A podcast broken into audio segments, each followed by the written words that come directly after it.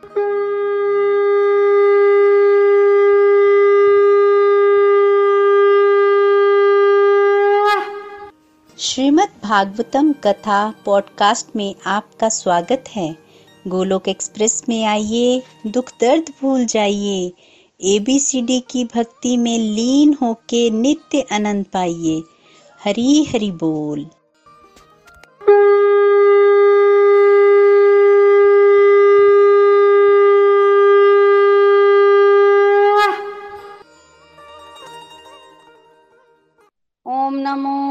भगवते वासुदेवाय। ओम नमो भगवते वासुदेवाय। श्रीमद् भागवतम की जय और निताई की जय। श्री राधा श्याम सुंदर की जय। हरे कृष्णा हरे कृष्णा कृष्णा कृष्णा, हरे हरे। हरे राम हरे राम राम राम, हरे हरे। हरे कृष्णा हरे कृष्णा कृष्णा कृष्णा, हरे हरे। हरे राम हरे राम राम राम, हरे हरे। हरे कृष्णा हरे कृष्णा कृष्णा कृष्णा, हरे हरे हरे राम हरे राम राम राम, हरे हरे। न शस्त्र पर, न शास्त्र पर, न धन पर और न ही किसी युक्ति पर मेरा जीवन तो आश्रित है प्रभु। केवल और केवल आपकी कृपा शक्ति पर। जय श्री राधे कृष्णा। जय श्री हरि। तो हरी हरि बोल everyone welcome everyone to the evening satsang MC के उस पर हम लोग सबसे पहले चर्चा करेंगे। यहाँ पर स्क्रीन शेयर कर देती हूँ ताकि आपको भी एमसी के उस जो है वो दिखे। स्क्रीन शेयर की है। तो एमसी के उस आपको भी जो है वो दिखेंगे। तो चलिए सबसे पहले एमसी के canto one part one question number one यज्ञ करने की इच्छा से शौनक आदि ऋषि मुनि कहाँ पर एकत्र हुए एक हज़ार वर्षों के लिए? देखिए, जैसे कि हमने पहले ही सत्संग में यज्ञ करने की इच्छा से शौनक आदि ऋषि मुनि जो हैं, वो नैमिषारण्य में इकट्ठे हुए थे। नैमिषारण्य में एक हज़ार वर्षों के लिए। तो नैमिषारण्य नामक स्थान पर जो है यज्ञ हो रहा था। क्वेश्चन नंबर टू, महाजनों की संख्या कितनी है? आठ, नौ, ग्यारह या बारह? तो उत्तर है डी ट्वेल्व। तो महाजनों की संख्या बारह है। महाजन मीन महाजन मीन अच्छे लोग। महाजन मीन जिनकी बात जो है वो शास्त्र मानता है। रखा गया है। महाजन है वो। तो बारह है महाजन। मतलब कोई भी जीवन में मुश्किल आए या किसी से शिक्षा लेनी हो या किसी का चरित्र पढ़ना हो तो हमें महाजनों का चरित्र जो है वो पढ़ना चाहिए। बारह महाजन कौन कौन से हैं? सबसे पहले तो ब्रह्मा जी हैं, दूसरा नारद जी, महाजन है, फिर शिव जी महाजनों में से हैं, फिर चारों कुमार, सनत, सनंदन, सनातन, सनत कुमार, ये चार कुमार भी महाजन हैं। फिर आगे बढ़े, कपिल मुनि, ये भी महाजनों में से एक है। आगे बढ़ते हैं, प्रहलाद महाराज प्रहलाद महाराज का नाम सबने सुना है, ये भी महाजन है। फिर भीष्म पितामह महाजनों में से एक है। अभी हमने उनका चरित्र सुना था पीछे स्तुति भी सुनी। तो ये भी महाजनों में एक है। यमराज महाजनों में एक है। बलि महाराज महाजन है। इसके अलावा जनक जी जनक जी भी महाजन है और स्वयंभु मनु भी महाजनों में से एक है। स्वयंभु मनु, देखिए मनु इज़ ए पोस्ट या मनु एक पोस्ट है। तो उस मनु, उस पोस्ट पे जो भी व्यक्ति बैठता है, उसको मनु बोलते हैं। तो इसलिए हम लोग बार बार बोलते हैं, वैवस्वत मनु, स्वयंभु मनु। तो वो मनवंतर होते हैं चौदह। तो वो मनवंतरों के नाम से हम बोलते हैं स्वयंभू मनु मतलब जो पहले मनवंतर के मनु थे, वो महाजन थे, जिनका नाम था सत्यव्रत सत्यव्रत। तो ऐसे ही अलग अलग मनुओं के नाम होते हैं और अलग अलग मनु जो हैं, वो होते हैं। जैसे अभी जो युग चल रहा है, वो चल रहा है व्यवस्वत मनवंतर। तो जो यहाँ का मनु है, उसको हम व्यवस्वत मनु जो है तो स्वयंभु मनु जो है, वो महाजनों में एक है और और कौन है महाजन? सुखदेव गोस्वामी भी महाजनों में एक है, जिनके द्वारा वर्णित श्रीमद भागवतम हम आजकल अध्ययन कर रहे हैं। तो ये रहे बारह महाजन तो हमें इनके चरित्रों को जो है वो पढ़ना और समझना चाहिए। Question number three, Brahma ji की उम्र कितनी है? सौ साल, हज़ार साल, दस हज़ार साल या एक लाख साल? देखिए, ब्रह्मा जी की उम्र सौ साल है। वो अलग बात है कि हमारे जो मटेरियल वर्ल्ड है ना, उसमें एक मतलब जो समय है और जो स्पिरिचुअल वर्ल्ड का समय है, उसमें डिफरेंस है। मान लो कोई ब्रह्मलोक गया है और वहाँ पर कुछ ही क्षण बीते हैं तो पृथ्वी पर तब तक हज़ारों हज़ारों साल बीत जाएँगे। हज़ारों हज़ारों साल। तो होता क्या है कि ब्रह्मा जी के, क्योंकि वहाँ समय बड़ा कम जो है, वो बड़ा देरी से बीतता है तो उनका एक दिन यहाँ के करोड़ों करोड़ों साल हो जाते हैं। वहाँ पर जो समय है, उसके अकॉर्डिंग ब्रह्मा जी की जो एज है, वो सौ साल है। तो कई बार वो सौ साल बीतने में ही नहीं आते और इसलिए हम ब्रह्मा जी को अमर भी बोल देते हैं और बहुत सारे लोग जो है ब्रह्मा जी को अमर समझ लेते हैं, जो कि सच भी है एक दृष्टि से, ठीक है? पर हमें ये समझना पड़ेगा कि बेशक ब्रह्मा जी की उम्र करोड़ों करोड़ों करोड़ों साल है, पर फिर भी वो सौ साल कभी तो खत्म होंगे, तब ब्रह्मा जी की भी मृत्यु होगी। यहाँ ब्रह्मा जी रहते हैं, उस लोक के हिसाब से उनकी एज जो है वो सौ साल है। वो अलग बात है कि पृथ्वी लोक में तब करोड़ों करोड़ों करोड़ों साल होते हैं। तो ब्रह्मा जी की एज है सौ साल। क्वेश्चन नंबर फोर वर्तमान युग किस मनु के अंदर आता है? चाक्षुष, इंद्र वैवस्वत इनमें से कोई नहीं। सही उत्तर है सी वैवस्वत अभी हमने थोड़ी देर पहले डिस्कशन की कि वैवस्वत मनमंत्र चल रहा है। तो हमारे जो मनु है, वो वैवस्वत मनु है वैवस्वत मनवंतर में आते हैं। तो सही उत्तर है वैवस्वत क्वेश्चन नंबर फाइव भगवान श्री कृष्ण के प्रधान गुण कितने हैं? Thirty two sixty four fifty four seventy two सही उत्तर है बी सिक्सटी फोर तो भगवान श्री कृष्ण में सिक्सटी फोर क्वालिटीज हैं। आने वाले समय में हम भगवान की सिक्सटी फोर क्वालिटीज पर चर्चा भी करेंगे। अभी के लिए भगवान श्री कृष्ण के प्रधान गुण है सिक्सटी फोर और ये कुछ इनमें से गुण ऐसे हैं जो सिर्फ़ और सिर्फ़ भगवान श्री कृष्ण में ही पाए जाते हैं, बाकियों में नहीं पाए जाते। जैसे कि बांसुरी, ये जो बांसुरी है ना, ये भगवान कृष्णा ही बजाते हैं। तो बंसी माधुरी जो है भगवान कृष्णा के ही गुण है और किसी का ये गुण नहीं है। लीला माधुरी भी भगवान का ही गुण है। लीला भी भगवान श्री कृष्णा ही करते हैं। तो इस तरह के कुछ गुण ऐसे हैं कि जो सिर्फ़ भगवान कृष्णा में ही पाए जाते हैं। आगे बढ़ते हैं question number six. Vyas Dev ji और नारद जी किस नदी के किनारे मिले थे? ऑप्शन, भागीरथी, अलकनंदा, नर्मदा और सरस्वती।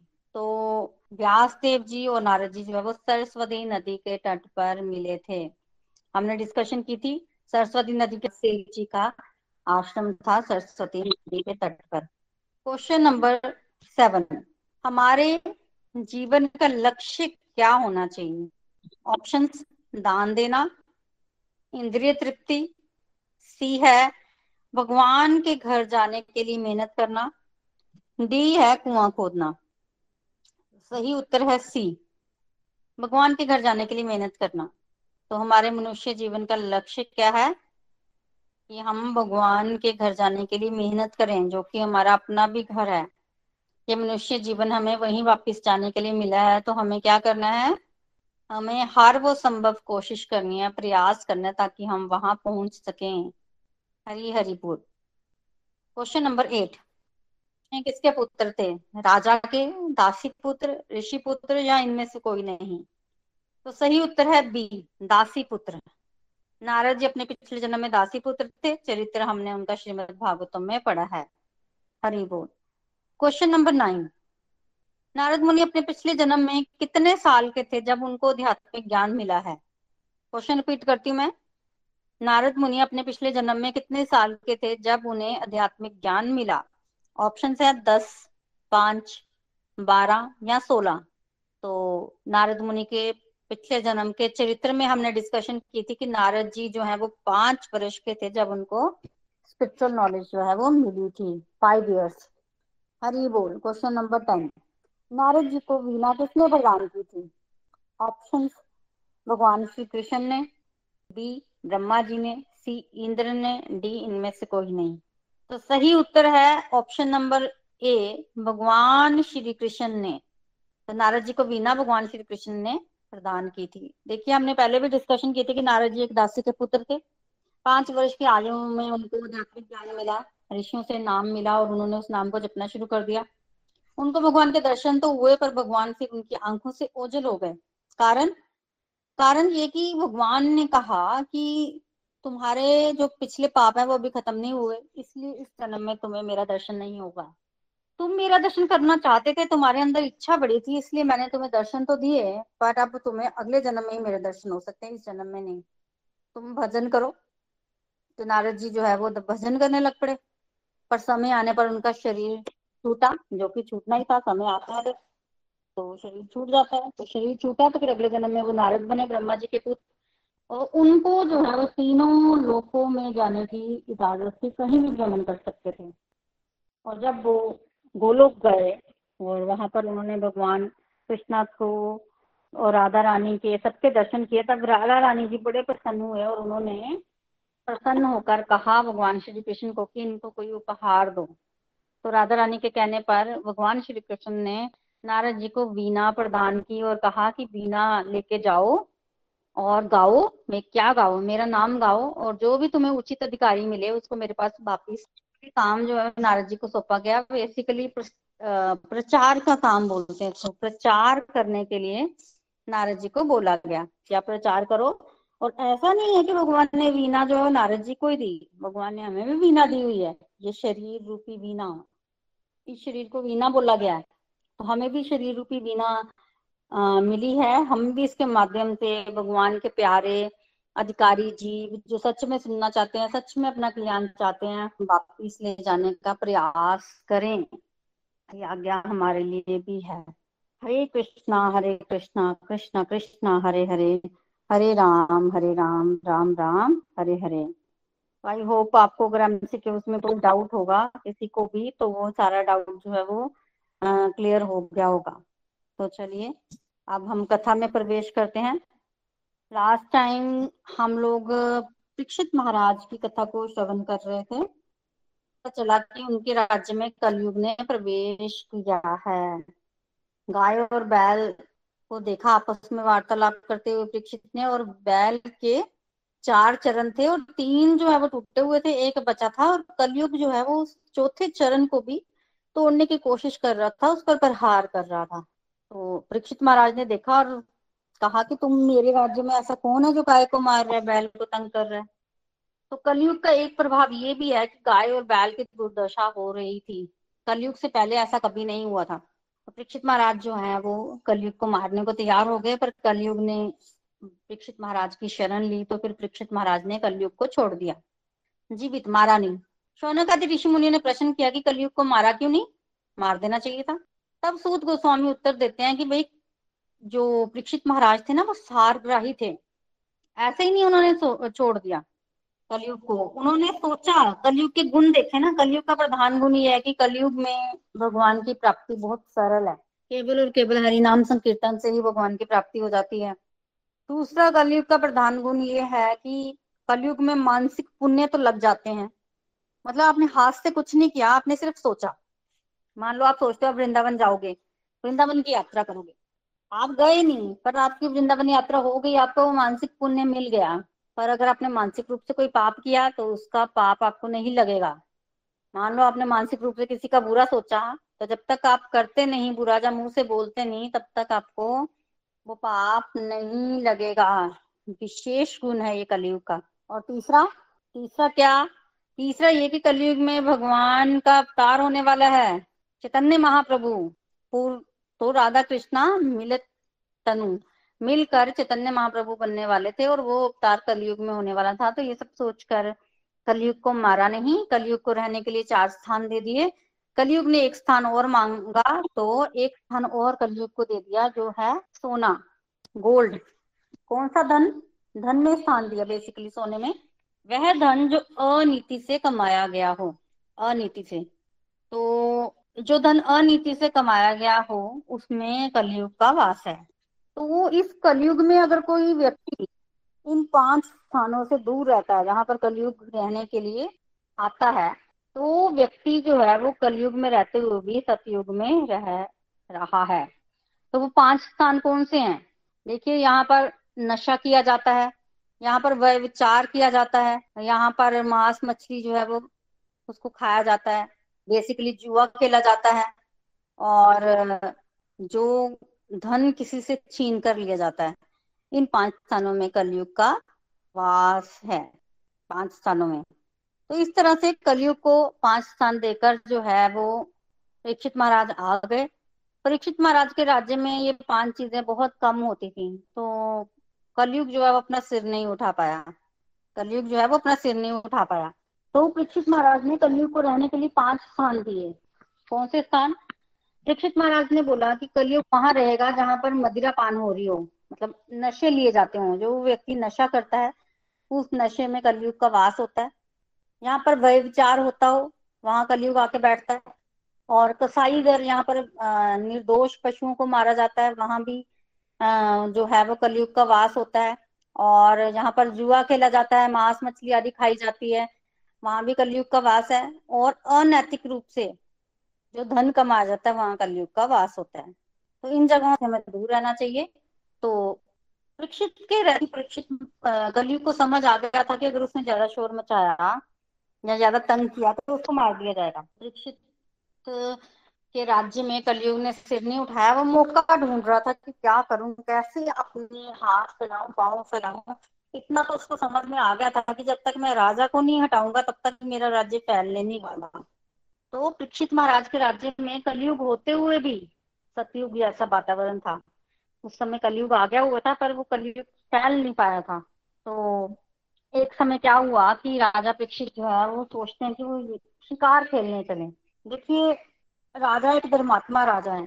आपने परीक्षित महाराज के विषय में कितना कुछ सुना। है धर्मात्मा राजा आज शिकार खेलने को क्यों जा रहे हैं? ठीक है तो उसके पीछे इस तरह की कथा मिलती है कि एक बार अपने तह खाने की सफ़ाई कर रहे थे परीक्षित महाराज तो वहाँ उनको एक सोने का मुकुट मिला और परीक्षित महाराज ने वो सोने का मुकुट पहन लिया।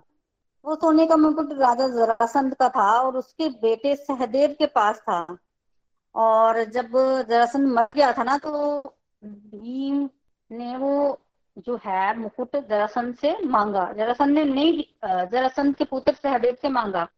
तो उन्होंने नहीं दिया, क्योंकि ये युद्ध जीते थे, जरासंध मर चुका था तो इन्होंने ज़बरदस्ती छीन लिया था। तो भीम ने वो जरासंध का मुकुट जो है, वो छीन लिया था। और वो मुकुट जो है, वो पांडवों के तय खाने में पड़ा हुआ था। परीक्षित महाराज ने उस मुकुट को पहन लिया। और जैसे ही पहना तो कलयुग जो है, वो सबसे पहले उस मुकुट में आके जो है, वो बैठ गया। और फिर राजा की जो बुद्धि है, वो इस तरह से परिवर्तित हुई कि उसको शिकार खेलने जाना चाहिए। और वो शिकार खेलने गया और वहाँ जाकर खूब खूब पक्षियों को, पशुओं को मारा। और रास्ते में जब वो राजा जो है, परीक्षित महाराज, सबको मार रहे थे तो उस समय उनको एक बहुत ज़्यादा भूख और प्यास लग गई। और फिर वो शमीक ऋषि के आश्रम में पहुँचे। अंगिरा ऋषि के वंशज हैं ये शमीक मुनि, और इनका आश्रम था जंगल में। तो राजा को जब भूख प्यास लगी ना, उस समय राजा जो है वो पशुओं को मार रहे थे, और अपने जो सैनिकों, सैनिक थे, अपनी जो सेना वो साथ लेके गए हुए थे, उससे बिछुड़ गए थे, इसलिए राजा अकेला था, और भूख प्यास लगी सामने ऋषि का आश्रम था तो वहाँ चले गए। उनको वहाँ, जब वो वहाँ गए तो उनको क्या उम्मीद थी कि मुझे यहाँ पानी मिलेगा? जो है वो समाधि लगाए बैठे थे, आँखें मूंदे ध्यान लगाए बैठे थे। उनको कुछ पता नहीं चल रहा था कि बाहर क्या हो रहा है, क्योंकि उनकी इंद्रियाँ, श्वास, मन, बुद्धि सब अंदर को थी। बाहर से कोई संबंध नहीं था उनका। तो परीक्षित महाराज ने ऋषि से जल मांगा। पर ऋषि तो समाधि में थे। जल कहाँ से दे? तो वो जल नहीं दे पाए। परीक्षित ने फिर मांगा, फिर जल नहीं दे पाए। अब परीक्षित महाराज सोच रहे हैं कि ये जो ऋषि है ना, ये नाटक कर रहे हैं। नाटक कर रहे हैं। ऐसा नहीं हो सकता कि ये समाधि में नहीं है। ये मुझे पानी देना नहीं चाहते, इसलिए ऐसा कर रहे हैं। तो अब मैं क्या करूँ? मैं इनकी परीक्षा लेता हूँ। तो राजा ने इधर उधर देखा तो वहाँ एक मरा हुआ सर्प पड़ा था। तो राजा ने सोचा कि मैं इस मरे हुए सर्प को ऋषि के गले में डाल देता हूँ, ठीक है? अगर तो समाधि सच्ची होगी तो इनको पता नहीं चलेगा। झूठी समाधि होगी तो ये फटाफट उठेंगे कि मेरे गले में सांप आ गया। तो उन्होंने क्या किया? वो मरा हुआ सर्प उठा के शमिक ऋषि के गले में डाल दिया। मतलब थोड़ा थोड़ा क्रोध भी आ गया। राजा को और उन्होंने ब्राह्मण का अपमान कर दिया। इसमें देखिए, उनकी जन्म कुंडली में ही ये लिखा हुआ था। ये कोई ऐसा नहीं है कि पता नहीं था कि ऐसा होने वाला है, पता था। ऐसे करके राजा जो है वो आ गए और जैसे ही वो आए, वहीं थे अभी तो उनको सैनिक जो है वो उनको ढूंढते ढूंढते वहीं पहुँच के तो परीक्षित महाराज अपनी सेना मिल लिए और सेना से मिल लिए तो फिर वो वापिस आ गए जब अपने महलों में आए और अपना जो मुकुट उतारा और मुकुट उतार के एकदम बुद्धि आई तो उनको लगा कि ये तो मैंने क्या कर दिया, ये तो मैंने ठीक नहीं किया। मुझे कैसे डाउट हुआ उस ऋषि पर कि क्या वो ऋषि वास्तव में ध्यान में लीन है या फिर वो स्वांग रच रहा है, ताकि वो मेरा स्वागत ना करे। ये मैंने कैसे सोच लिया? ऐसे सोच लिया। तो राजा जो है वो पछतावा करने लगे। पछता रहे थे राजा, दीक्षित महाराज। और दूसरी तरफ़, जब शमीक ऋषि के पुत्र श्रृंगी, जो कि अभी बच्चा ही था, को पता चला, वो कुछ बालकों के साथ ना नदी के किनारे खेल रहा था, नदी में स्नान कर रहा था, इस तरह से एक्टिविटीज़ चल रही थी। उसको किसी ने आके बताया कि एक घमंडी राजा ने तुम्हारे पिता का अपमान किया है। तुम्हारे पिता समाधि में थे और तुम्हारे पिता के गले में किसी ने मरा हुआ सर्प डाल दिया, राजा ने तो जब उसको इस तरह की खबर मिली तो श्रृंगी को लगा कि मुझे तो अब अपने पिता का जिसने भी मुझे अपमान किया है उसको दंड देना चाहिए। तो क्रोध आया उसको। राजा का एक ऐसा दुर्साहस कि अपमान किया मेरे पिता का। तो आँखें लाल लाल हो गई श्रृंगी की और उसने क्या किया? कोशिकी नदी में बेसिकली उस था उस समय उस तो कोशिकी नदी का जल हाथ में लेकर ना उसने राजा को श्राप दे दिया। क्या श्राप दिया? कि जिस राजा ने, जिस वंश के राजा ने मेरे पिता का अपमान किया है, अपराध किया है ये, उसे आज से सातवें दिन तक्षक नाग डसेगा और उसकी मृत्यु हो जाएगी। तो राजा परीक्षित को श्राप लगा कि सातवें दिन मृत्यु हो जाएगी। और ये कहकर श्रृंगी ऋषि आश्रम में आ गए और जैसे ही आश्रम में पहुँचे शमीक ऋषि की समाधि टूट गई। देखिए क्या हुआ। आप खुद सोचिए, ये जितना भी प्रसंग आज हमने डिस्कशन किया, हुआ क्या बात बेसिकली परीक्षित महाराज महाभागवत हैं। भक्ति करनी है वो भगवत प्राप्त महापुरुष है। वो ये गर्भ में भगवान के दर्शन किए और गर्भ में भगवान नौ, दस महीने उनके साथ रहे। शुद्ध भक्त हैं वो। तो क्या शुद्ध भक्त को पर कलयुग जो है वो हावी हो सकता है? क्या शुद्ध भक्त पर कलयुग हावी हो सकता है? नहीं हो सकता। क्या शुद्ध भक्त जो है किसी ऋषि का अपमान कर सकता? क्या शुद्ध भक्त को भूख, प्यास, थकावट, ये सारी मांगे होती हैं शरीर में? नहीं होती। क्या हुआ? ये ऐसा ये हुआ कि ये भगवान की योजना थी। ये सब कई कारण है। कारण नंबर एक। कारण एक ये है कि परीक्षित अल्पायु थे। अल्पायु मरने वाला था परीक्षित सात दिन ही बचे थे। भगवान ने सोचा, मर जाएगा किसी दिन। एक्सीडेंट में मर सकता है हार्ट अटैक से मर सकता है। आज की भाषा में बोले तो कैसे भी मर सकता है। मरे में व्यस्त रहता है, थोड़े इसको सात दिन मिले तो सही। कुछ कथा सुन ले, कुछ अपना कल्याण कर ले। अंतिम समय कितनी महिमा है। तो परीक्षित अल्पायु थे तो लास्ट के सात दिन मरने वाला था। तो भगवान ने ये शाप लगवाया कि भजन करने का मौका मिल जाए। एक दूसरा दूसरा कारण ये कि परीक्षित के अंदर वो विरक्ति आनी थी, वो विरक्ति था, पर वो आनी भी थी ना। तो जैसे ही परीक्षित को पता चला कि उसको शाप लगाया वो छोड़ के आ गया ना, सब कुछ उनके पुत्र को राज्य दे दिया, वहाँ से निकल गया, राज तो वो एक तरह से वो विरक्ति परीक्षित के अंदर आए, इसलिए भगवान ने ऐसा सुखदेव गोस्वामी कौन है, हम सुन चुके हैं, और क्या करने आए ये भी हम सुन चुके हैं। भगवान करने के लिए वो उत्तम श्रोता अधिकारी जो परीक्षित महाराज हैं, वो चाहिए भी तो। परीक्षित राजकारी करता रहेगा तो कब वो आएगा कथा सुनने? और जब तक परीक्षित कथा सुनने नहीं आएगा सुखदेव गोस्वामी सुनाएँगे ही नहीं। क्योंकि सुखदेव गोस्वामी तो ऐसे महात्मा हो तो किसी से बात ही ना करें। तो जब तक तो परीक्षित पूछेगा नहीं, परीक्षित के अंदर वैसा वैराग्य नहीं आएगा, त्याग नहीं आएगा, वो आतुरता नहीं आएगी, तब तक कहाँ सुखदेव गोस्वामी आने वाले हैं और बोलने वाले हैं? तो वो कथा रूपी रस जिसकी योजना भगवान ने निकुंज में बनाई थी, वो प्रकट करना ना भाई। तो भगवान की योजना है। भगवान की योजना है ये। इसलिए ऐसा हुआ। शमीक ऋषि ध्यान में थे। उनका ध्यान नहीं टूटा। राजा पानी मांग रहे थे, नहीं टूटा। जैसे राजा को श्राप लगा, वैसे ही उनका ध्यान टूट गया। मन की इच्छा से हो सकता है। ऋषि श्रृंगी, जिन्होंने राजा को श्राप दिया, आज से सातवें दिन तक्षक नाग डसेगा मृत्यु हो जाएगी। सात दिन ही क्यों? आठ भी हो सकते थे, वो पाँच भी हो सकते थे। वो सात दिन इसलिए क्योंकि भागवत सप्ताह जो है, सात दिन में सुनने की महिमा है। वैसे तो भागवतम जो है, वो कई बार छह महीने, कई बार वन, डेढ़ साल, कई बार बहुत लंबा लंबा समय तक चलती है। पर कलयुग में सप्ताह यज्ञ की विशेष महिमा है। तो इसलिए वो सात ही दिन, सात ही दिन। तो इतनी भगवान की योजना है। आज भी जब कथा होती है तो जो वक्ता है, उसको हम सुखदेव गोस्वामी कहते हैं। जो श्रोता है, जो कर, उसको क्या बोलते हैं? उसको परीक्षित बोला जाता है। जजमान को आप कई बार तो देखे होंगे, ये परीक्षित है। नाम नुम नहीं बताओ तो हम परीक्षित बोल देते हैं। व्यास पीठ पे कोई होता है, उसको सुख बोल देते हैं, सुखदेव। तुम नाम प्रधान श्रोता है ना? तो वो कथा रस प्रकट भी तो करना है हम कलयुग के जीवों के कल्याण के लिए। सर, परीक्षित सात दिन में मर जाएँगे, फिर क्या होगा? तो हम लोगों को कृपा करके ये सब कुछ भगवान की योजना के अनुसार हुआ। तो सामने देखने में कुछ और लगता है, पर है अंदर से कुछ और भगवान की योजना है। मटेरियल वर्ल्ड में ऊपर से कोई देखेगा कि हाँ भाई राजा के ऊपर कल युग ने अटैक कर दिया, राजा की बुद्धि भ्रष्ट हो गई, राजा शिकार खेलने चला गया, पशुओं को मार दिया, वगैरह वगैरह। पर सच क्या है, सच ये है कि भगवान की योजना थी ये। और जब राजा शिकार पे भी गए थे तो उन्होंने उस उन पशुओं को मारा था। देखिए पहले जंगलों में ना बड़े सारे पशु होते थे, जैसे मान लो दस शेर हैं। शेर की संख्या बढ़ते बढ़ते एक हज़ार तक हो गई या वो शेरों ने लोगों को तंग करना शुरू कर दिया। तो एक्स्ट्रा बहुत जाते थे, उनको मारना भी ज़रूरी होता था ताकि बैलेंस बना रहे। अदरवाइज़ तो जंगल में कोई बचेगा ही नहीं, और हिंसक पशु ज़्यादा हो जाए और वो सारे छोटे जीवों को मार दे तो बचेगा तो फिर वो कहाँ आएँगे? वो आबादियों की तरह बढ़ेंगे पशु। तो उन पशुओं की हत्या की गई जो एक्स्ट्रा थे, जो इम्बैलेंस हम्म, बना रहे थे समाज में। तो इस तरह से भगवान की योजना के अनुसार परीक्षित महाराज को श्राप लगा। अब जब शमीक मुनि जो है वो उठे समाधि से तो उन्होंने देखा कि उनके गले में सर्प अंक इतने में उनका पुत्र आ गया। उसने बताया कि आपका तो अब श्राप दे दिए राजा को।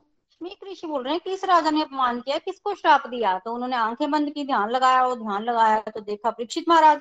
फिर तो उन्होंने बड़ा अपने पुत्र को डांटा है कि ये तुमने क्या किया? मूर्ख हो तुम। ये परीक्षित महाराज तो धर्मात्मा राजा पांडवों के वंशज महाभागवत। इसकी वजह से तो कलयुग सिर नहीं उठा पा रहा है। ये इसको तूने श्राप दे दिया। अब कलयुग तो यहाँ पर अपना पूरा प्रभाव दिखाएगा। ये तुमने किया क्या? तो वैसे तो उन्होंने अपने पुत्र को बड़ा डांटा और श्रृंगी ऋषि भी पछताए वो रोया भी। पर अब क्या हो सकता है? और वैसे भी उन, उनका दोष नहीं है इसमें। ये तो भगवान की योजना है ये हम डिस्कशन कर चुके हैं। तो ऋषि श्रृंगी रो रहे थे। अब श्मीक ऋषि सोचे कि अब क्या करूँ मैं? तो पहले तो देखिए, पुराने जमाने में क्या होता था कि ऋषि मुनि कुछ भी बोल देते थे ना, उनका ब्रह्म तेज इतना होता था कि वो सब कुछ सत्य हो जाता था, सच हो जाता था। तो शमीक ऋषि ने उस समय ब्राह्मणों को श्राप दिया कि आज के बाद ब्राह्मणों की वाणी सत्य नहीं होगी। क्योंकि उनके पुत्र ने जो है वो इस तरह का कार्य कर दिया था। छोटा था उनका पुत्र और ब्रह्म तेज उसमें था तो उसके मुँह से निकली बात सच हो गई। तो कहना था कि इसको एक्सपीरियंस नहीं था अभी। तो इसने ऐसा किया तो आगे कलयुग फैल गया तो फिर ब्राह्मण तो किसी को कुछ भी बोलते रहेंगे श्रापा श्रापी हो जाएगी तो उन्होंने वो पावर ही छीन ली। और उसके बाद आप सोच रहे हैं कि क्या किया जाए शमीक ऋषि तो उन्होंने यही सोचा कि क्यों ना मैं राजा को खबर कर दूँ, और तो कुछ नहीं कर सकते। राजा को खबर ही किया जा सकती है कि आप मरने वाले हैं सात दिन में तो आप अपना मरण सुधार लीजिए। तो ऐसा कर सकते हैं। फिर ऋषि को ये भी लगा कि राजा तो बड़े दुखी होंगे। तो मैं अपने पुत्र को ना राजा के पास ले जाता हूँ और उसको बताता हूँ कि ऐसे ऐसे हुआ है तो शायद मेरे पुत्र को दंड मिल जाए। मेरे पुत्र को दंड मिलेगा तो थोड़ा हमारा पाप भी कम होगा। तो सुमी ऋषि ये सब सोच रहे हैं। फिर सुमी ऋषि ने लास्ट में यही सोचा कि राजा तो भगवान के भक्त, वो क्या दंड देंगे, वो कुछ नहीं करेंगे। और उनके सामने अब जाने की हमारी इतनी मतलब एक तरह से शर्म की बात है ना, हम कैसे राजा के सामने जाएँगे, भाई हमने आपको श्राप दे दिया तो सब चीज़ों का विचार करने के पश्चात शमीक ऋषि ने उसी समय अपने गौरमुख नामक शिष्य को बुलाया, सारी सिचुएशन समझाई और कहा कि राजा के पास जाओ, राजा का समय वेस्ट नहीं होना चाहिए, अभी जाओ, आधी रात को भेजा।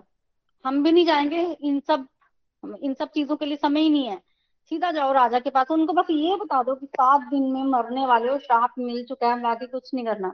सीधा भेजा और आधी रात को गौरमुख नामक ऋषि जो है, शिष्य जो है, वो गए राजा के पास और वहाँ जाके स्ट्रेट उन्होंने बोला, मुझे राजा से मिलना आधी रात को। और मिलवाया भी गया क्योंकि दीक्षित महाराज के राज्य में ब्राह्मणों को बिना रोक टोक के कहीं भी आने जाने की इजाज़त होती थी होती थी।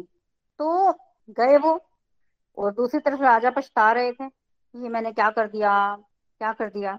इतने में गौरमुख नामक ऋषि ने आकर, शिष्य ने आकर बताया कि आपको श्राप मिल चुका है। देखिए, जब वो शिष्य मिले ना परीक्षित महाराज थे, उस समय परीक्षित महाराज क्या सोच रहे थे? परीक्षित महाराज सोच रहे थे कि मुझसे ऋषि का अपमान हो गया। ऋषि मतलब वैष्णव।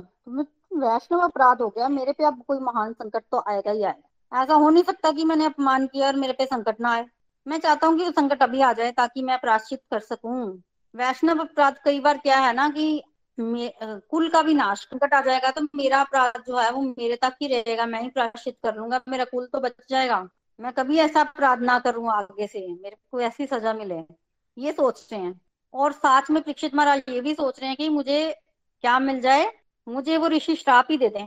श्राप मिल जाएगा तो मतलब वो, कहने का मतलब जो पाप हुआ है, उसका फल निकल जाएगा। तो इस तरह से सोच रहे हैं, तभी उनको पता चला कि श्राप मिल चुका है। और जब पता चला उस समय परीक्षित महाराज की क्या प्रतिक्रिया थी, प्रतिक्रिया ये थी कि उन्होंने अपने भौतिक शक्तियों को काट दिया, उनको लगा कि उनके जीवन का अवसर है, ये उनके जीवन में अवसर मिल गया है उनको, और उनको वो वाणी याद आई, उद्धव जी की कि आप जाइए, आपको कथा सुनाने कोई आएगा, समय आ गया, समझ आ रहे हैं कि समय आ गया तो क्या हुआ, चल पड़े घर से, पुत्र को राजे दे दिया, पुत्र पुकारते रहे, पत्नी पुकारती रही, पर राजा परीक्षित ने नहीं सुना। देखिए, हमारी वैदिक प्रणाली में ना बहुत सारी प्राश्चित की विधियाँ हैं कि अगर आपसे कोई महान पाप हो जाए ना तो उस समय आप अनशन कर सकते हैं। और राजा परीक्षित ने यही किया। क्या किया उन्होंने? जब उनसे पाप तो हुआ, उन्होंने ऋषि के गले में क्या डाला? सर्प। पर उसके बाद अनशन कर लिया, खाया पिया कुछ नहीं। अनशन कर लिया, सात दिन नहीं खाया पिया। नहीं खाऊँगा, नहीं पीऊँगा। इस प्यास की वजह से तो ऐसा अपराध हुआ। इस भूख प्यास की वजह से। मैंने इतना जघन्य अपराध किया, आप नहीं खाऊँगा। जब कथा सुनते हुए परीक्षित महाराज को चार दिन हो गए थे, तब सुखदेव गोस्वामी ने कहा था, राजन, चार दिन हो गए कुछ खा लो। तब परीक्षित ने यही उत्तर दिया, अब नहीं खाऊँगा, इस भूख प्यास ने तो मेरे से इतना इतना कुछ करवाया। अब मैं नहीं खाऊँगा। तब सुखदेव गोस्वामी ने बोला, राजन, जल तो पी लो। तब परीक्षित महाराज ने मना कर दिया। वैसे तो सुखदेव गोस्वामी जानते थे कि परीक्षित महाराज कुछ ग्रहण नहीं करेंगे, पर फिर भी फिर भी वो उनकी परीक्षा ले रहे थे कि शायद कुछ ग्रहण करने पर बिल्कुल परीक्षित महाराज ने मना कर दिया, अनशन किया और घर से चल पड़े, बिल्कुल कुछ नहीं खाया। गंगा नदी के किनारे आ गए। हसनापुर बल्कि आज का जो मेरठ है, वही उस समय का हसनापुर था और वो चला वहाँ से चले। और आग की तरह, आग की तरह खबर फैली फैली कि परीक्षित को श्राप लग चुका है। आग की तरह। फैलनी थी, पता था सबको। तो परीक्षित महाराज तो बाद में पहुँचे, भांति भांति के ऋषि मुनि पहले पहुँच गए। कौन कौन से लोग पहुँचे? नारद मुनि, शील व्यास देव, भृगु, वशिष्ठ, पराशर, अत्रि, विश्वामित्र, अंगिरा, परशुराम, भरद्वाज, गौतम, च्यवन, शरदवान, उतथ्य, मैत्रेय और और भी बड़े सारे ऋषि मुनि। आपने कभी फ़ोटो भी देखी होगी ना? नामेश्वर की तो पीछे ऋषि मुनि कितने बैठे हुए हैं? उनको कोई गिनती नहीं, भीड़ लग गई थी। आगे परीक्षित, फिर सुखदेव गोस्वामी और पीछे भीड़। भीड़ भीड़ में कौन थे? ऋषि मुनि थे। पहुँचे हुए ऋषि मुनि, सबको पता था। देवता लोग भी आ गए थे। देवता लोग भी आए थे और अमृत लेके आए थे। हमने पहले ही दिन डिस्कशन की थी। तो इस तरह से बहुत सारे ऋषि मुनि चले गए और परीक्षित महाराज जो है, वो पहुँचे, गंगा नदी के तट पर और आसन लगाया और हाथ जोड़कर सब ऋषि मुनियों को प्रणाम किया और कहा कि मैं सात दिन में मरने वाला हूँ, मुझे ऐसे ऐसे श्राप लगा है। ये तो भगवान की बड़ी विशेष कृपा है कि मुझे श्राप लगा है ताकि मैं अपने पुराने पापों को धो सकूँ, ताकि मैं कुछ अपना कल्याण कर सकूँ। तो अब मैं अपना कल्याण करना चाहता हूँ। बताओ, मैं ऐसा क्या करूँ कि मेरे पाप जो है वो नष्ट हो जाए?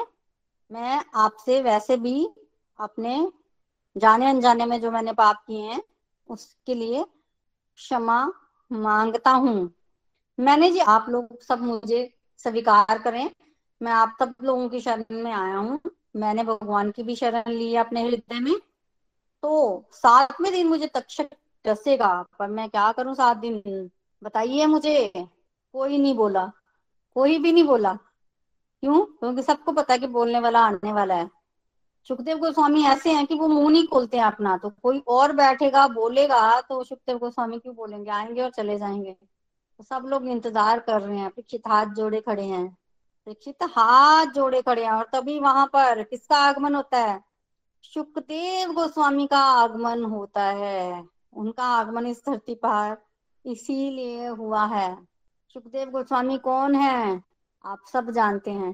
तो सुखदेव गोस्वामी के बहुत सारे गुण हैं। उन गुणों का वर्णन परीक्षित महाराज करेंगे। पर सबसे पहले परीक्षित महाराज ने जैसे देखा सुखदेव गोस्वामी को क्या बोला? मैं सात दिन में मरने वाला हूँ मुझे श्राप लगा है बताओ मैं क्या करूँ? कोई नमस्कार नहीं कोई मतलब होता है ना कि थोड़ा सा एक वैष्णव कल्चर होता है। हमने कितनी जगह सुना है कोई भी ऋषि मुनि कुछ कोई भी आता है तो सब कैसे उनका आ, मतलब ग्लोरीफाई करते हैं। और परीक्षित महाराज ने कुछ नहीं हो मुझे बताओ मैं क्या करूँ? कारण कारण है सुखदेव गोस्वामी की क्वालिटी। वो ना तो बोलते हैं और हमने पढ़ा था कि वो एक जगह उतनी देर रुकते हैं जितनी देर में गाय दुही जाती है मतलब चार पाँच मिनट। परीक्षित महाराज कह रहे हैं कि चार, आपकी क्वालिटीज ऐसी हैं कि आप तो ज़्यादा देर कहीं नहीं रुकते तो कहीं मैं आपकी तारीफ़ ही करता रहूँ आप यहाँ से चले जाओ। तो मैं ऐसा मौका आपको नहीं दूँगा, मुझे ये बताओ, मुझे क्या करना है? फटाफट से प्रश्न पूछ लिए, फटाफट से। सुखदेव गोस्वामी इतने खुश हुए, इतने खुश हुए यहाँ पर फ़र्स्ट कैंटो खत्म हो जाता है, स्कंद परिवर्तन हो जाता है सेकंड कैंटो शुरू होता है। प्रश्न पूछे पहले कैंटो में, उत्तर आए सेकंड कैंटो में, बड़े खुश, सुखदेव गोस्वामी। और सेकंड कैंटो शुरू यहाँ से होता है कि, राजन, तुम्हारा प्रश्न बड़ा उत्तम है। इसको उत्तर दिए बिना तो नहीं जाऊँगा। और उसका उत्तर सात दिनों में मिला। जब तक पूरी की पूरी श्रीमद भागवतम खत्म नहीं हुई, तब तक सुखदेव गोस्वामी वहीं सात दिन तक, जो कि कहीं रुकते ही नहीं है, वहाँ बैठकर कथा जो है वो श्रवण करवाते रहे परीक्षित महाराज को। तो उनका पहला वर्ड यही था, प्रश्न बड़ा उत्तम। और जब कोई प्रश्न करता है और उसके प्रश्न की तारीफ़ हो जाती है तो वो वाक्य में उत्तम प्रश्न होता है। टीचर खुश हो जाए प्रश्न से तो सोचो, होगा वो। तो परीक्षित महाराज ने क्या क्या प्रश्न किए और फिर कैसे उनका सुखदेव गोस्वामी द्वारा उत्तर मिला, इसका वर्णन जो है वो हम कल के सत्संग में करेंगे। हरे कृष्णा हरे कृष्णा, कृष्ण कृष्णा, हरे हरे हरे राम हरे राम राम राम, हरे हरे, हरी हरि बोल, हरी हरि बोल। Through the body free as a soul hari hari bol hari hari bol transform the world by transforming yourself, radhe krishna तो हरी हरी बोल एवरीवन आज के लिए मेरी तरफ़ से इतना ही।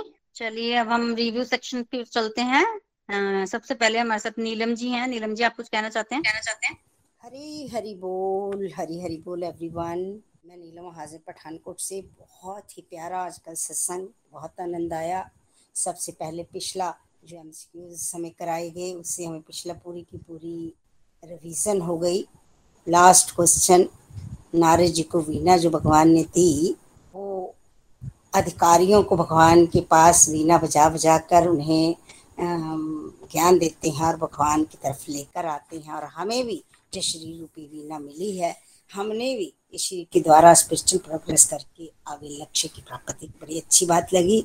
फिर आज का प्रसंग कैसे कलयुग धर्म के चौथे चरण को तोड़ने की कोशिश कर रहा है। कल युग चार चरण धर्म के होते हैं, तपस्या, पवित्रता, दया और सत्यता। इस समय धर्म एक ही चरण पर खड़ा था, सत्यता। बाकी तीन तोड़ चुके थे कलयुग तोड़ चुका था। और अब चौथे चरण को भी तोड़ने की कोशिश कर रहा था।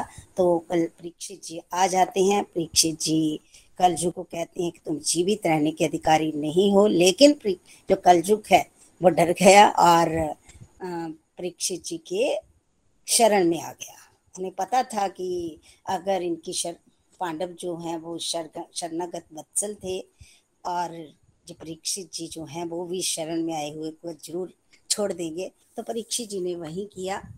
तो परीक्षित जी ने सबसे पहले उन्हें कहा कि जहाँ से चले जाओ लेकिन वो कहते हैं कि मैं आपके राज्य में नहीं हूँ आप मेरे राज्य में और फिर कहते हैं कि मेरा फ़ायदा भी है आपने बहुत ही सुंदर बताया कि कैसे आ, मतलब कल युग में सिर्फ़ नाम जाप करने से ही व्यक्ति का उद्धार हो जाता है। सत्य युग में अगर बारह साल तपस्या करो और कल युग में सिर्फ़ बारह दिन तपस्या करने से जहाँ मतलब नाम जाप करने से भगवान की प्राप्ति हो जाती है। ये भी बात मुझे बड़ी अच्छी लगी कि कलयुग के ये भी लाभ है कि मन से पाप का फल जो है नहीं मिलेगा। मन ही मन हम कुछ भी कई बार गलत भी सोच देते हैं तो उसका हमें पाप नहीं मिलता। पाप का फल नहीं मिलता और पुण्य अगर मन ही मन हम करते हैं तो उसका हमें मिलता है।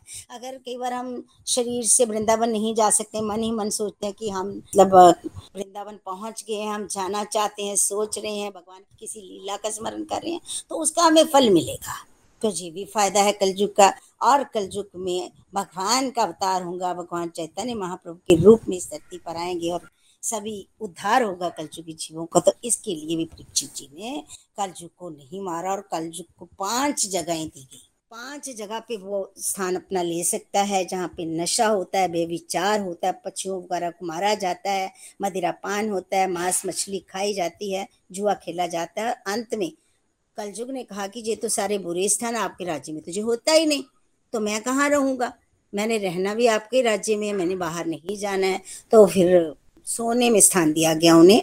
वो धन, वो सोना जो अनिति से कमाया गया, उसमें कलयुग को स्थान नहीं लेकिन जैसे आपने कहा कि कलयुग को पाँच पाँच स्थान तो दिए गए, लेकिन परीक्षित जी के राज्य में ये चीज़ें होती ही नहीं थी, और कलजुग जहाँ प्रवेश नहीं कर पाया परीक्षित जी के राज्य में सत्ययुग जैसा। और फिर एक बार थोड़े थोड़े कलयुग के कुछ लक्षण प्रकट होने लगे तो दिग्विजय के लिए निकलते हैं परीक्षित जी महाराज।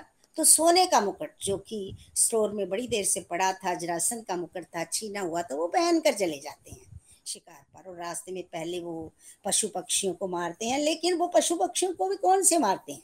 जो हिंसक उन्होंने हिंसक पशुओं को मारा जो आ, मतलब एक्स्ट्रा जो इम्बेलेंस फैला रहे थे समाज में, उनको मारा है। क्योंकि वो परीक्षित जी महाराज महाभागवत हैं, शुद्ध भगत हैं, इसलिए उनके द्वारा कोई भी गलत कार्य होने की संभावना ही नहीं है।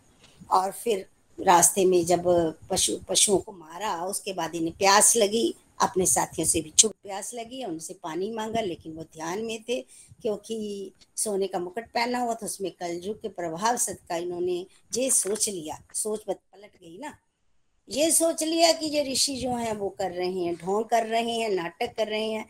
ये पानी नहीं दे रहे हैं वहाँ मरा हुआ सर्प उनके गले में डालते हैं। और ये देखने के लिए, परीक्षा लेने के लिए कि अगर डाला, अगर तो ये ध्यान में होंगे तो नहीं, नाटक करेंगे तो उठ जाएँगे, नहीं करें, नहीं मतलब नाटक कर रहे होंगे तो ऐसे ही बैठे रहेंगे। तो गले में सर्प डालकर फिर वापिस आ जाते हैं और इनके साथी मिल जाते हैं, उनको लेकर घर आ जाते हैं और जैसे ही घर आकर मुकुट उतारते हैं तो बहुत पछताते हैं।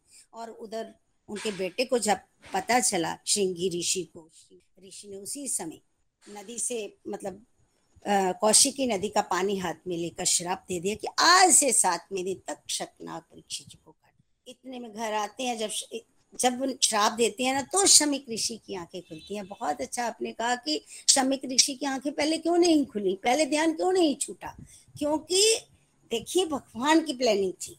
भगवान की प्लानिंग थी क्योंकि अल्पाजु थे परीक्षित जी और उन्होंने सात दिन के बाद मर जाना था और ये आज तक कल युग में सब लोग इन बात को याद रखें, इसको इसलिए उन्हें शमिक ऋषि को उसी समय ध्यान छूटा और उनको जब पता चला तो उन्होंने उसी समय संदेशा भेजा है कि आज के सात दिन के बाद परीक्षित जी जो है, उनको तक्षक न काटेगा, वो अपना मरण संभाल ले और उधर जब परीक्षित जी को इनका जो शिष्य होता है, जब बताता है तो मतलब पछता रहे होते हैं परीक्षित जी पहले ही। और उसी समय क्या करते हैं? पूरे के पूरे राज्य को वैराग्य देखो कितना गहरा। राज्य भी कर रहे हैं, अंदर से वैराग्य है।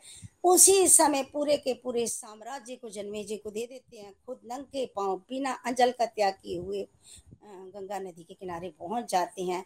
और ये जो खबर है, जैसे आपने बोला कि ये खबर जो है, वो सभी जगह पर फैल गई और सभी ऋषि मुनि वहाँ आ जाते हैं। परीक्षित जी बाद में पहुँचते हैं, लेकिन पहले ही सब मतलब ऋषि मुनि वहाँ पे पहुँच चुके होते हैं। और जब ये पहुँचते हैं वहाँ पे, जब जब ये वहाँ पहुँचते हैं ना तो उसी समय सभी ऋषि मुनियों से कहते हैं कि जो भी मेरे को, मेरे क्वेश्चन के आंसर देगा, एक ना आसन विछा लेते हैं। कहते हैं कि इस आसन पर वो बैठ जाए जो मेरे को मरण सात दिन में मरने वाले व्यक्ति को जो उसका उद्धार करवाएगा, उसको, उसके क्वेश्चन के आंसर कोई भी नहीं बैठता वहाँ पे। क्यों नहीं बैठता कोई भी उस आसन पे? क्योंकि सबको पता है। ये प्लान जो है भगवान का है। और जहाँ पे सुखदेव गोस्वामी आएँगे वो निकुंज में जो योजना बनी हुई है और आज परीक्षित जी को उद्धव जी की वाणी याद आ रही है। उद्धव जी की वाणी याद आ रही है गंगा नदी के किनारे पहुँच गए हैं। उन्होंने जब पिछली बार वो वृंदावन गए थे तो उद्धव जी ने वहाँ कहा था कि आपके लिए स्पेशल प्रोग्राम बनेगा। आप भी भागवतम सुनेंगे। आपके लिए स्पेशल आ, मतलब जो है स्पेशल सत्संग सजेगा तो आज प्रेक्षी जी वहाँ बैठ गए हैं और सभी से पूछ रहे हैं कि कोई भी मेरे को आ, मेरे क्वेश्चंस के आंसर दे। लेकिन जब कोई नहीं बैठा इतने में सुखदेव जी गोस्वामी आए हैं और वो मतलब पंद्रह सो सोलह साल के शुभक हैं और पीछे उनके ना छोटे छोटे बच्चे पत्थर फेंक रहे हैं क्योंकि उनको क्या पता? ऐसे नंग धड़ंग चले जा रहे हैं और बच्चे पीछे लगे हुए हैं। लेकिन जैसे ही सभा में पहुँचते हैं, सभी खड़े हो जाते हैं, साधु साधु कहते हैं, और वो बच्चे भी वहाँ खड़े हो जाते हैं, बच्चे सोचते हैं, ये तो कोई महान व्यक्ति है। सभी खड़े हो जाते हैं, और जैसे आपने कहा कि परीक्षित जी महाराज ने ना उन्हें नमस्कार किया, ना उन्हें कुछ सीधे प्रश्न किया है। सात दिन में मरने वाला हूँ, मेरा, मैं अपना कल्याण चाहता हूँ, मेरे क्वेश्चन का आंसर उनके क्वेश्चन के क्वेश्चन सुनकर सुखदेव जी महाराज बहुत खुश हुए हैं और उस आसन पर बैठ फिर अब नेक्स्ट वीक मतलब कल आप इन, उन क्वेश्चंस को बताएँगे और साथ साथ सुखदेव गोस्वामी जी उन क्वेश्चंस के आंसर देगा, जिससे हम कल जो जीवों को बहुत फ़ायदा होने वाला है। बहुत ही सुंदर था प्रीति जी, आज का प्रसंग बहुत आनंद आया। हरी हरी बोल। हरी हरी बोल, नीलम जी ब्यूटीफुली आपने सत्संग की समझ ली है। थैंक यू फॉर शेयरिंग बहुत ही वंडरफुल हरी बोल हरी बोल। चलिए अब हम आगे बढ़ते हैं। रेणु जी की तरफ़। हरी हरी बोल, रेणु जी। आप हरी हरी बोल हरी बोल एवरीवन हरी बोल प्रीति जी। व्यास पीठ पर बैठे आपको शत शत नमन। भगवान की असीम कृपा हम सब पर बनी रहे। और ऐसे ही हम भागवतम का श्रवण करते रहे आपके माध्यम से। थैंक यू मैम आपने बहुत प्यारी तरह से पूरा सत्संग समराइज कर दिया। मैं क्विकली अपनी लर्निंग्स पर ही आऊँगी।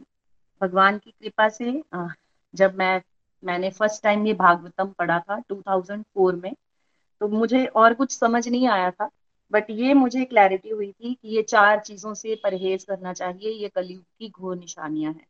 तो इन निशानियों को आ, मैं आज भगवान के सामने ही ये बात कहूँगी इनको मैं अपने घर में बहुत ज़्यादा देखती थी। अपने घर में बहुत ज़्यादा इन द सेंस की आ, हम हमारा गोल्ड का काम है सुनारों का काम है तो मुझे लगता था कि कलयुग हमारे घर में ही वास करता है और मेरी फ्रस्ट्रेशन का लेवल तब ज़्यादा बढ़ जाता जब घर में नॉन वेज आना अल्कोहल आनी और कभी कभार जैसे बात होती है कि दिवाली है जी, शगुन के लिए गैमलिंग पर भी जाना है तो मैं बड़ी फ्रस्ट्रेट होती थी और उसी के कारणों से भगवान के साथ में बड़ा ज़्यादा और साथ में फैमिली मेंबर्स के साथ भी बड़ी ज़्यादा आर्गूमेंट्स होती थी। तो जब मैंने ये पढ़ा तो मैंने अपनी दादी जी से डिस्कस किया तो उन्होंने मुझे एक ही बात बोली थी कि तू भगवान से प्रेयर किया कर, ये अपने आप दूर होगा सब और साथ ही साथ कोशिश किया कर तुझे जो भी तेरे हस्बैंड दे, उसमें से कुछ हिस्सा निकाल कर भगवान के कार्यों में लगाया तो मैंने उसी उसी दिन से ये भाव अपने मन में डिवेल्प किया और जैसे भी कभी भी मुझे कुछ भी मिलता तो मैं उसमें से ज़रूर कोशिश करती। इवन जब हस्बैंड भी कोई मेटल लेके आते तो मैं भगवान के चरणों में उसको रखती और कहती कि, हे प्रभु, आपका दिया हुआ है, आप देखिए। और डर के कारण इसमें कलयुग प्रवेश ना हो एक्चुअल में मुझे पता नहीं था कि छीने हुए गोल्ड के कारण जो कलयुग है, उसमें प्रवेश करता है। लेकिन जो सदाचार से कमाया हुआ धन बड़े आराम से, वैसे तो हम लोगों को बदनाम है। सुनारे कि वो अपनी मम्मी को भी नहीं छोड़ते बट ये एक्चुअल सत्य है। जैसा भी काम हो, उस तरह की गलतियाँ तो होती ही है। बट ये मेरा एक भाव था, जो कि मेरा प्रीति जी के साथ सत्संग करने के बाद टूटा कि छीने हुए धन से जो कलयुग है, वो आता है। और बेसिकली ये चार चीज़ों को मना करने के लिए हमारे ऊपर शास्त्रों में इसलिए ये रूल लागू है क्योंकि इनसे तमोगुण और रजोगुण बढ़ता है और कहीं ना कहीं ये भक्ति मार्ग में हमारे बाधा होती है। तो इसका ये भी मतलब नहीं है, जो लोग इन्हीं को यूज़ करते हैं, वही अपना तमोगुण और रजोगुण बढ़ाते हैं। हम लोगों को भगवान की कृपा से इतनी क्लैरिटी अब हो गई है कि नशा किसी भी प्रकार का हो, चाहे वो अहंकार का नशा हो चाहे अपने पद का नशा हो, उसमें भी चूर नहीं होना इंसान को। वहाँ भी हमारी प्रगति रुकती है। हम लोग सोचते हैं कि जो अवैध संबंध बनाते हैं, वही बुरे होते हैं। लेकिन अभक्तों के साथ संबंध रखने से भी हमारी भक्ति मार्ग पर कुछ ना कुछ ज़रूर इफ़ेक्ट पड़ता है। तीसरा, हम सब ये भी समझ सकते हैं कि जुआ तो हम भी डेली खेल रहे हैं। इतना दुर्लभ मनुष्य जीवन मिला और उसको हमने ऐसे ही वेस्ट कर दिया, कभी इधर तो कभी उधर। और कभी अपने दुखों को लेकर रोना रोते रहो और कभी सुखों में, मत में चूर होते रहो। तो हम सबको इन चीज़ों से परहेज करना है। एज ए डिवोटी अगर हम आगे बढ़ेंगे तो आगे परमात्मा हमें साथ भी देंगे और हमारे जीवन में सुधार भी लाएँगे। दूसरा पॉइंट आपने बोला कि परीक्षित महाराज तो महाभागवत हैं। डेफिनेटली भगवान ने नौ महीने तक उनकी गर्भ में रक्षा की है। उनसे बड़ा कोई भक्त हो नहीं सकता। वो उत्तम अधिकारी हैं। कहीं ना कहीं अपने भक्त को ग्लोरीफाई करने के लिए और साथ में अपना ही प्रचार करवाने के लिए भगवान ने उनको चुना था। उनको चुना था। उन्होंने, उनके जीवन से हम एक और चीज़ भी सीख सकते हैं। As a king as a raja, उन्होंने बड़ी, हर एक चीज़ को बड़े अच्छे से भोग किया। और लेकिन जब उनको पता चल गया कि अब सात दिनों में मेरी मृत्यु होने वाली है तो उन्होंने एक क्षण भी नहीं लगाया सब कुछ छोड़ने में और वो कहाँ भागे? गंगा के किनारे, संतों के बीच, क्योंकि अब उनको पता चल चुका है। और आपने ये भी एक बड़ा प्यारा मुझे कॉन्सेप्ट लगा कि ब्राह्मणों का, ब्राह्मण उस समय तक अपने तपोबल में चूर होकर किसी को भी श्राप दे देते थे। वैसे तो वो ब्राह्मणों का कोई भी श्राप, महात्माओं का श्राप वरदान ही सिद्ध होता है। ये दीक्षित जी के लिए भी वरदान ही है कि वो भागवतम सुन रहे हैं और हम सब पर भी कृपा कर रहे हैं। लेकिन उनके पिता ने, उस ऋषि के पिता ने ये तपोबल भी उनसे छीन लिया कि ब्राह्मणों की वाणी कभी सत्य ना हो। आपने हमें ये भी बताया कि भूख प्यास के कारण जो पाप दीक्षित जी से हुआ था, उनका उनको अंदर से बड़ा ही ज़्यादा अफसोस था। लेकिन उन्होंने स्वयं नहीं किया था। ये किस कारण हुआ था? क्योंकि उन्होंने छीना हुआ जो मुकुट है, वो अपने सर पर धारण किया और कहीं ना कहीं कलयुग उसमें बैठा था। तो चाहे जाने अनजाने कोई भी हो, पाप पाप तो पाप है और उसकी तो सजा भुगतनी ही होगी। लेकिन एक चॉइस यहाँ पर ये मिल गई कि पाप का जो प्रायश्चित करते हैं तो फिर परमात्मा उनके लिए कुछ ना कुछ ऐसा प्लान सेट करते हैं कि उस प्राचित से वो मुक्त भी हो और उसकी हल्की सी सजा अगर मान लो तलवार उनको लगनी हो तो भगवान उनको सुई चुभाकर उनको उस पाप से मुक्त भी कर देते हैं। लेकिन हम भागवत गीता के स्टूडेंट के अनुसार पाप भी करते हैं, पुण्य भी करते हैं और बड़े ही सफ़ाई से भगवान को कहते हैं कि आपके चरणों में प्रभु, आप देख लीजिएगा। विशेष कृपा है हम सब पर कि हम घर बैठे हुए ये भागवतम का इतना प्यारा कॉन्सेप्ट सुन रहे हैं। मुझे भगवान की कृपा से इसका जो लास्ट प्रश्न है, उसमें बहुत ही बहुत ही प्यारी तरह से एक शॉर्ट करेक्ट्स जो निखिल जी हमेशा कहते हैं ना कि अपनी, आपने अपनी वाणी पर भी कंट्रोल लाना है कि बात रखने के लिए शॉर्ट कॉन्सेप्ट को जितना आप करो, उतना करो। तो वही परीक्षित जी के चरित्र से झलकता है। उनको पता है कि जो हमारे सुखदेव जी हैं, वो कुछ क्षणों के लिए कहीं रुकते हैं। इवन भागवतम में तो ये वर्णन आता है कि वो जितनी देर गायें दुही जाती है, उतनी देर रुकते हैं। तो उन्होंने क्वेश्चंस क्या किए? हे प्रभु, मैं किसका कीर्तन करूँ? किसका स्मरण करूँ? कौन सी कथा सुनूं? किसका संग ना करूँ? मुझे ऐसा बताइए कि मैं मरने वाला हूँ, अब जिससे मेरा कल्याण हो जाए। इन शॉर्ट उन्होंने सब कुछ पूछ लिया। कुछ ना पूछ के भी सब कुछ पूछ लिया। तो जैसा श्रोता अपने मन में रख के चलेगा, वैसा ही उसे आगे वक्ता भी भगवान प्रोवाइड करवाएँगे। इसलिए हमें सबको विनम्र भाव से प्रार्थना करनी है प्रभु से कि वो हमारे जीवन में भी सही गाइडेंस हमें दें। गोलोक एक्सप्रेस के माध्यम से कहीं ना कहीं ये भगवान ने विशेष कृपा भी की है हम सब पर। बस हमें भी अपने जीवन की घड़ियाँ जो है, वो वेस्ट नहीं करनी। मुझे दो लाइनें याद आ रही हैं। जीवन की घड़िया है अनमोल। केशव माधव गोविंद बोल केशव माधव गोविंद बोल।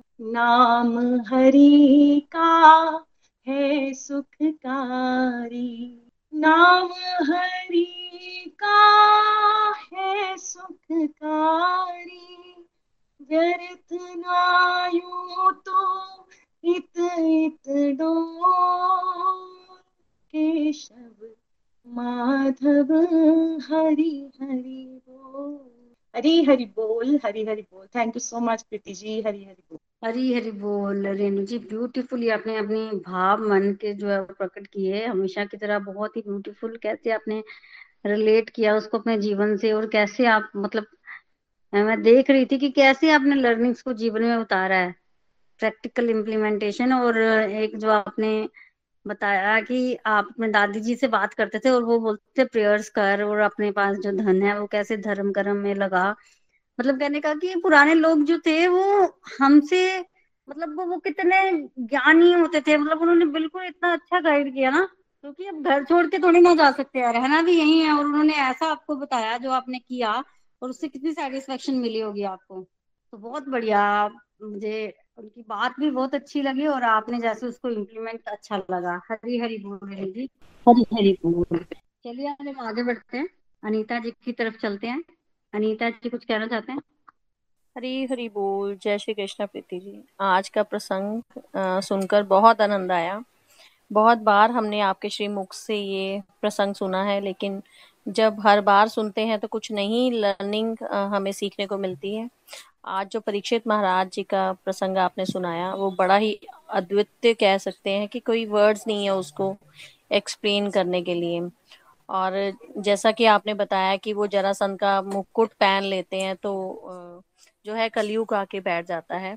उनकी बुद्धि पर जिसकी वजह से जो है वो इस प्रकार का कार्य करते हैं कि उन्हें ऋषि जी का श्राप, वो श्राप दे देते हैं। तो अगर प्रेजेंट लाइफ में मैं बिल्कुल अपने आप को साथ साथ में क्या कहते हैं, कंपेयर कर रही थी इस प्रसंग को सुनते हुए कि हम जो प्रेजेंट लाइफ में लोग हैं ना, हम, हमारी बुद्धि पर भी जो है वो कहीं ना कहीं नेगेटिविटी की या फिर तमोगुण इतना हावी हो जाता है कि हम जो है इस प्रकार के गलत कार्यों में जो है वो, क्योंकि हम सब तो कलयुग के वासी हैं, हम सब कलयुग में रह रहे हैं। तो हमारी बुद्धि के ऊपर हर वक्त जो है वो तमोगुण हावी रहता है। तो अगर हम डिवोशनल पाथ पर चलते हैं या डिवोशनल प्रैक्टिसेस करते हैं तो हमारा सात्विक गुण जो है वो बढ़ जाता है। और बेस अगर प्रैक्टिकली बात करें तो हम रजोगुणों और तमोगुणों में ही फंसे हुए हैं। तो ये मुझे यही लगा कि हमें जो है अपनी स्पिरिचुअल प्रैक्टिसेस को और बढ़ाना चाहिए, जिससे हम जो तमो और राजसिक गुण से उठकर जो है अपने आप को सात्विक गुण की तरफ़ ले पाए। हमारी बुद्धि भी इस प्रकार मतलब तामसिक नहीं हो जाए कि हम भी अपनी लाइफ में किसी का दिल दुखाने का कार्य करें या किसी को बुरा भला कहने का कार्य कर पाए। तो ये सब हम जब डिवोशनल प्रैक्टिसेस के साथ जुड़ेंगे, अपने आप को पॉजिटिव कर पाएँगे, तभी पॉजिटिविटी जो है वो बांट पाएँगे। और जो दूसरी मेरी लर्निंग रही कि जैसा आपने बताया कि परीक्षित महाराज जी को सात दिन मिले थे। उनको, देखो भगवान की तरफ़ से पता चल गया था कि सात दिन बाद हमारी उनकी मृत्यु होने वाली है। और उनके अंदर वो वैराग पैदा हुआ कि वो जान पाए कि भगवान क्या है, कैसी भगवान की जर्नी है, जो श्रीमद भागवतम में बताया गया है। वो उसको थक सुन पाए। लेकिन अगर हम उससे अपनी प्रेजेंट लाइफ को कंपेयर करें तो हमें तो अपने कल पल और घड़ी का भी नहीं पता है। शायद हम सब अभी बात कर पा रहे हैं और पल के बाद या कुछ क्षणों के बाद हम में से आ, मतलब हो सकता है मैं दोबारा आपसे बात कर पाऊँ या नहीं कर पाऊँ ये सब हम हमें किसी के भी को भी श्योर नहीं है। लेकिन फिर भी हम अपनी लाइफ में इतने मस्त हैं। इतने मतलब इस प्रकार से व्यस्त है कि जैसे हमने यहाँ का परमानेंट टिकट कटाया है कि हमने यहाँ से वापस जाना ही नहीं है। तो ये जो कथा है भागवतम की और परीक्षित महाराज की ये हमें ये भी अवेयर कराती है कि हमें भी अपनी लाइफ में जो है वो को, कोई भी टाइम कोई भी समय अंतिम हो सकता है। तो हमें जो भगवत धाम जाने के लिए जो अपनी तैयारी है वो साथ साथ में करते रहना है। तो जैसे कहीं जाएँ तो सामान हम लेके जाते हैं कि वीकेंड पे जा रहे हैं वेकेशंस पे जा रहे हैं, वहाँ सर्दियों के कपड़े भी चाहिए मफलर भी चाहिए वहाँ कैसा एटमोसफेयर होगा हीटर वीटर भी अवेलेबल होना चाहिए। हम पूरी प्रॉपर हर चीज़ की तैयारी करते हैं और जो हमारी परमानेंट जर्नी है जहाँ पे हमने जाना है, उसके लिए भी हमें अपनी तैयारी करते रहना है। ये कथा हमें बार बार कलयुग जैसे वातावरण में बार बार जो है, ये कथा जब भी हम सुने तो ये बार बार हमें अवेयर कराती है यही बताने के लिए कि हमें हर क्षण, हर पल जो है प्रभु का सिमरन करना है। उसको उनके नाम को या उनको याद करने को बुढ़ापे के लिए या किसी और एज के पर नहीं छोड़े, क्योंकि कलयुग ऐसे वातावरण में बहुत सारा ऐसा टाइम है जहाँ पे बुढ़ापा आता ही नहीं है। बहुत हमारे हमारे फेलो डिवोटीज हैं या सॉरी हम समाज में भी सुनते हैं कि बिल्कुल यंगस्टर की डेथ हो रही है तो उन पर तो बुढ़ापा आया ही नहीं। अगर वो भी यही सोचते कि भी जो हम बुढ़ापे में जाके करेंगे तो शायद ये पॉसिबल नहीं हो पाता।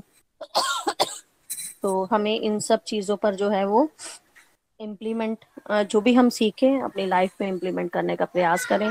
जो बातें बताई गई हैं श्रीमद भागवतम में, उनको अपनी बुद्धि में स्थिर करें और उन पर चलने का प्रयास करें। बड़ा आनंद आया। Thank you very much Hari बोल जी। Thank you Neelam ji. Thank you Renu ji. Thank you Preeti ji. Hari बोल जी। हरी हरी बोल, नीता जी। आपकी भी लर्निंग बहुत अच्छी रही कि हमें सत्वगुण बढ़ाना है और उसके लिए हमें प्रयास जो है वो करते रहना चाहिए और भी बड़ी प्यारी प्यारी लर्निंग जो है वो आपने शेयर की है। बिल्कुल हमें लगातार प्रयास करते रहना चाहिए। देखिए, माया अटैक करेगी और हम गिरेंगे भी। कई बार हमारा पतन भी होगा। फिर भगवान के साथ जुड़कर ऊपर उठने का प्रयास कीजिए, इससे कॉन्टिन्यूस प्रोसेस आप जब तक लग नहीं जाएँगे, तब तक बात बनने वाली नहीं हमें पूरी तरह से लगना पड़ेगा। हर तरह से खाने में भी भोग लगा के खाना खाएँ माला भी करें, सत्संग, साधना, सेवा, सदाचार, हर तरह से मेहनत करेंगे तो ज़रूर जो है वो हमारा कल्याण होगा। हरी हरी बोल हरी बोल। Thank you for sharing Anita ji. Hari बोल, एक लास्ट रिव्यू ले लेते हैं। हमारे साथ मनिका जी हैं। मनिका जी कुछ कहना चाहते हैं आप? मनिका जी हरी हरी हरी हरी। बोल। प्रीति जी। हरी बोल जी। बहुत सुंदर प्रीति जी आज का सत्संग हर बार की तरह। मैं सॉरी मैंने थोड़ा लेट ज्वाइन किया था लेकिन मुझे सबके रिव्यूज़ सुनकर स्पेशली नीलम जी ने बहुत प्यारे रिव्यूज़ दिए रेनू जी ने बहुत अच्छे से सारी चीज़ बताई तो मुझे रिवाइज हो गया वो वाला पार्ट जब परीक्षित महाराज जी को श्राप मिलता है। और किस तरह से वो श्रापग्रस्त होकर भी ना, फिर भी अधीर नहीं होते विलिंगली सब कुछ त्याग कर और आगे बढ़ते हैं कि कैसे अपना कल्याण कर सके। तो हम भी भागवत गीता के साथ जुड़ने से पहले, या यूँ कह लो कि गोलोक एक्सप्रेस के साथ जुड़ने से पहले, हम भी माया की नींद में सोए हुए थे। हमें पता ही नहीं था कि हाउ इम्पोर्टेंट दिस मनुष्य जन्म इज़ है ना? uh, हम तो मटेरियल लाइफ की बातों में ही उलझे पड़े थे लेकिन uh, अब हमें जब पता चल गया है तो हमें भी परीक्षित महाराज की तरह एक सेकंड भी नहीं लगाना चाहिए और कॉन्टिन्यूस अपना जो प्रयास है वो भगवान के धाम की ओर बढ़ने के लिए करना चाहिए ना। हमें तो अब इतना सारा कुछ पता चल गया है लेकिन अगर फिर भी हम माया में ग्रस्त रहें, मोहग्रस्त रहें तो वो बात ठीक नहीं है। तो ये हमने सीखा और किस तरह एप्रिशिएट किया। सुखदेव जी ने भी और कितने खुश हुए वो जब उन्होंने to the point Parikshit ji ने उन्हें डायरेक्ट क्वेश्चन पूछा कि आप बताओ कि मेरे कल्याण का सात दिनों में क्या मार्ग है? तो बहुत खुश हुए, देखिए। जब हम ना भगवान के धाम बढ़ने के लिए इच्छा रखते हैं ना और हम उसके लिए प्रयास करते हैं तो भगवान भी हमारे एफर्ट से खुश होते हैं। वो देखते हैं कि हाँ इनमें लगन है। जैसे सुखदेव जी ने देखा कि परीक्षित महाराज कितने अधीर थे ना, कि मेरा कल्याण हो जाए। तो उन्होंने वो भी खुश हुए, है ना? नहीं तो वो कहीं भी रुकते नहीं थे। तो ऐसे ही माया के बंधन में जो लोग फंसे हैं तो फिर भगवान भी उनको निकालने का प्रयास नहीं करते। लेकिन जो, है ना, कहते हैं जैसे कोई एक कदम बढ़ाता है तो भगवान दस कदम बढ़ के उसकी ओर आते हैं। तो इसी तरह भगवान जी ने भी हमें चुना है, ना? जैसे हम कह लो कि समुन्दर में भटके हुए थे, उन्होंने हमारा हाथ पकड़ा है और हमें किनारे की ओर ला रहे हैं। तो हमें भी प्रयास करते रहना चाहिए और ये भूलना ही नहीं चाहिए, परीक्षित महाराज के पास सात दिन थे तो हमें भी उनके साथ रिलेट करना है कि हमारे पास भी सात दिन है और किसी भी दिन अगर हम भटक जाए, है ना, माया तो आती है, लेकिन हम उसी वक्त जब भी मटेरियल लाइफ में भटक जाए, परीक्षित महाराज को याद करें कि कैसे उन्होंने सात दिन में अपना कल्याण किया था। नहीं नहीं, मैं तो गलत ट्रैक पे चढ़ गई हूँ, है ना। मुझे अपना कल्याण करना है और वापस से प्रभु की ओर बढ़ने का प्रयास करना है। Thank you so much Preeti ji thank you Neelam ji Renu ji Anita ji बहुत आनंद आया सबके रिव्यू सुन के। हरी हरी बोल। जय श्री राधे हरी हरी बोल मनिका जी आपकी लर्निंग भी बड़ी अच्छी है। आपने लेट ज्वाइन किया फिर भी आपने बहुत अच्छी लर्निंग जो है बहुत सारी चीज़ें पिचना है। अगर हम कोशिश करेंगे तो हम ज़रूर जो है वो माया के अटैक से बचेंगे। देखिए एक बच्चा चलने की कोशिश करता है ना तो कितनी बार गिरता है। गिरता है, फिर उठता है, फिर चलता है तो अल्टीमेटली चल ही पड़ता है वो। तो बच्चे ने चलना ही है, कोई जल्दी चल चल पड़ता है डिपेंड करता है कि कितनी उसकी विल पावर है, कितनी वो कोशिश करता है। हमारा अंत में तो चलना ही होता है, इसी तरह से हम भगवान के बच्चे हैं, हम भगवान के घर ही जाना है। हम राइट डायरेक्शन में जा रहे हैं, अब डिपेंड करता है कि हम कितनी स्पीडली आगे बढ़ जाते हैं और हम उसी तरफ़ जा रहे हैं, चाहे हम स्लो चल रहे हैं, चाहे हम जैसे मर्ज़ी चल रहे हैं। तो हमने बढ़ना ही है आगे और आपने बहुत अच्छा आपने भी जो है वो अपना रिव्यू दिया। थैंक यू फॉर शेयरिंग आज के सत्संग को हम कंक्लूड करते हैं आरती के साथ। श्री भागवत भगवान की है आरती, पापियों को पाप से है तारती। श्री भागवत भगवान की है आरती। पापियों को पाप से है तारती। ये अमर ग्रंथ, ये मुक्ति पंथ, ये पंचम वेद निराला, नव ज्योति जगाने वाला। ये अमर ग्रंथ, ये मुक्ति पंथ, ये पंचम वेद निराला, नव ज्योति जगाने वाला। हरि नाम यही हरि धाम यही यही जगमंगल की आरती। पापियों को पाप से है तारती। श्री भागवत भगवान की है आरती। पापियों को पाप से है तारती। ये शांति गीत पावन पुनीत पापों को मिटाने वाला हरि दर्श दिखाने वाला ये शांति गीत पावन पुनीत पापों को मिटाने वाला हरि दर्श दिखाने वाला। ये सुख करनी, ये दुख हरनी, श्री मधुसूदन की आरती। पापियों को पाप से है तारती। श्री भागवत भगवान की है आरती। पापियों को पाप से है तारती। ये मधुर बोल जगफंद खोल सन्मार्ग दिखाने वाला, बिगड़ी को बनाने वाला। ये मधुर बोल जगफंद खोल तन्मार्ग दिखाने वाला, बिगड़ी को बनाने वाला। श्री राम यही, घनश्याम यही, ये प्रभु महिमा की आरती। पापियों को पाप से है तारती। श्री भागवत भगवान की है आरती। पापियों को पाप से है तारती। पापियों को पाप से है तारती। पापियों को पाप से है तारती।